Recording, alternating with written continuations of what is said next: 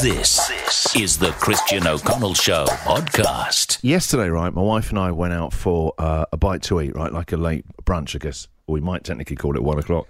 Lunch. lunch. That's a lunch. Hi guys, we're here for late brunch. Okay, Well, whatever, Pommy. Okay, I'm here for early dinner.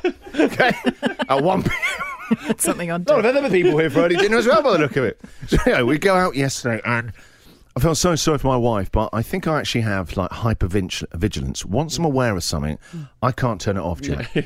right? And there was a there was a guy there that was talking very, very, very loudly. You know where it was like people were looking round. Right? It was so loud. And then I heard him order, and he actually wanted a side serving of toast. And he said to the woman, "Can you uh, make sure it's buttered for me as well?" And she thought he was joking, right? right?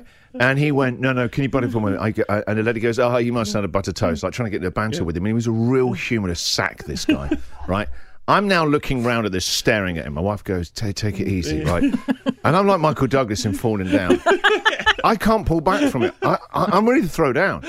I'm looking at this guy, right? And he, I hear him say, my wife always does it with me. I don't know how, and he's like, he's just been a pain. Oh, he doesn't know how to. He said to this woman, I don't know how to butter toast. Everyone knows how to butter toast. He said, Can you make sure, can you bring it out buttered for me, right?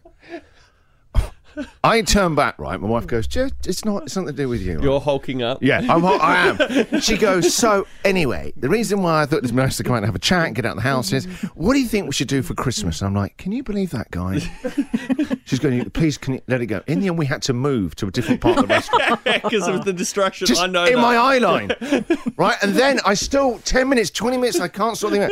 I see the lady, I call her over, right? I said, don't, t- I will tip you double, right, if you don't do it. Right? She goes, oh, it's okay, it's no big deal. I said, like, you don't need to, he knows how to butter his toast, don't butter his toast. And then I saw them bring it out, and I can see it's buttered. And my wife goes, let's just go home. I had to actually say her, I'm really sorry. She goes, why can't you just, why can't you let it go? I said, don't you, isn't it irritating you? She went, not like, is it irritating you that there's a guy out there in Melbourne that demands that people butter his toast? Definitely, and It's a I bit high maintenance. And Bianca, I get in trouble from Bianca as well for having lunches and brunches and early dinners where I'm looking over her shoulder Yes. and not paying attention to the conversation because something is annoying me in the restaurant. I am high maintenance, can I just say that? On a brighter note, You're listening to the Christian O'Connell Show podcast.